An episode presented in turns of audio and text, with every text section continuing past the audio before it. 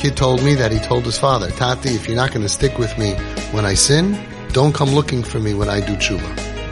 Right? No, I'm going to come back. I'm going to do tshuva.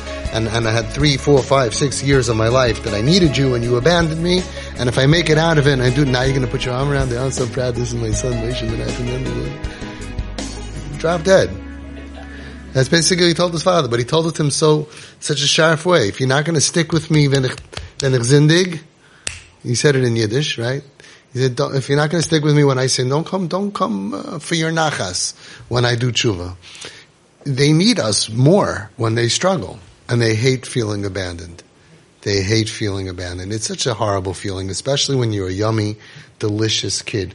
And for those parents who think their kid is not yummy, delicious, but you all, you all know those kids. Everybody else knows everybody else's kids and says, what a nice boy. It's just the pain of parents. Like we said before, it says in Tanya, Rachmanus mevateles hasina. You have to have Rahmanas and it'll overflow yourself with Rahmanas for your kid that does not want to be bad and it is Mavatal, the sinner, the hatred. And love is really such a powerful thing because if you didn't love him so much, you wouldn't hate him so much. Hatred, right, for, towards children is frustrated love. I love you so much. Why are you doing this to yourself? I can't stand. I had parents that were angry at their kid for ruining his life. I'm like, yeah, but he, he doesn't want to ruin his life. He ruined his own life.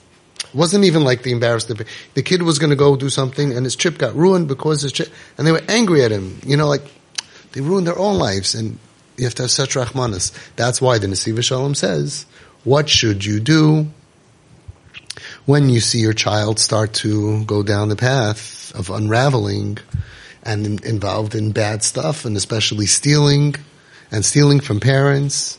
What should you do? So he says you have to get hold of yourself. Doesn't say get hold of the kid. That's the therapy world. Get hold of the kid, consequences, boundaries, and, and, and we're gonna this, we're gonna that. He says get hold of yourself. Self-control. And then, and then what?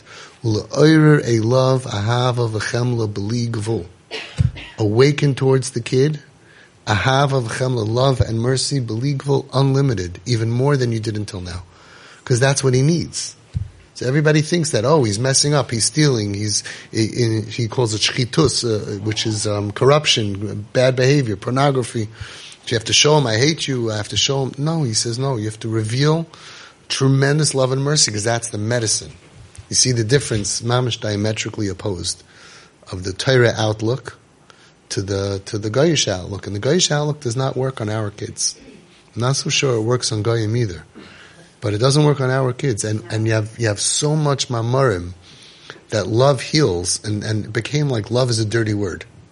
That's how it became. Like love is like an American concept. Love, love, hugging, kissing, like a Goyish Zach. Avram hugged and kissed Yitzchak and Yitzchak hugged Yaakov. And when did it become a Goyish word? And the Baal Shem Tov said love is the medicine for spiritual problems, for atheism. Chazon Ish said it. And as you know, we have like 5,000 other people who said it. How does it, how does this, the Joey Newcomb go?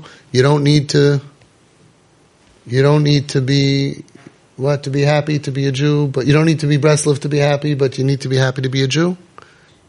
You don't have to be Chabad to want Mashiach, but you have to want Mashiach to be a Jew.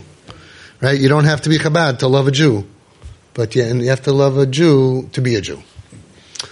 I'm saying every, every, every single one. I went through such a beautiful set of books, b'mechitzasam. In English, it's called In Their Shadow. Three volumes. I have like a thousand stories. Unbelievable. And none of them were throw the kid out, throw the kid out, show that you don't agree, show that it's like that mean streak, you know, that you have sinna and anger and all of that. That's because you're in pain. Because parents are in pain over your kids. I don't blame you. And we have that beautiful clip from Reb Uri Zohar. Zatzal, we just lost him. It's so painful.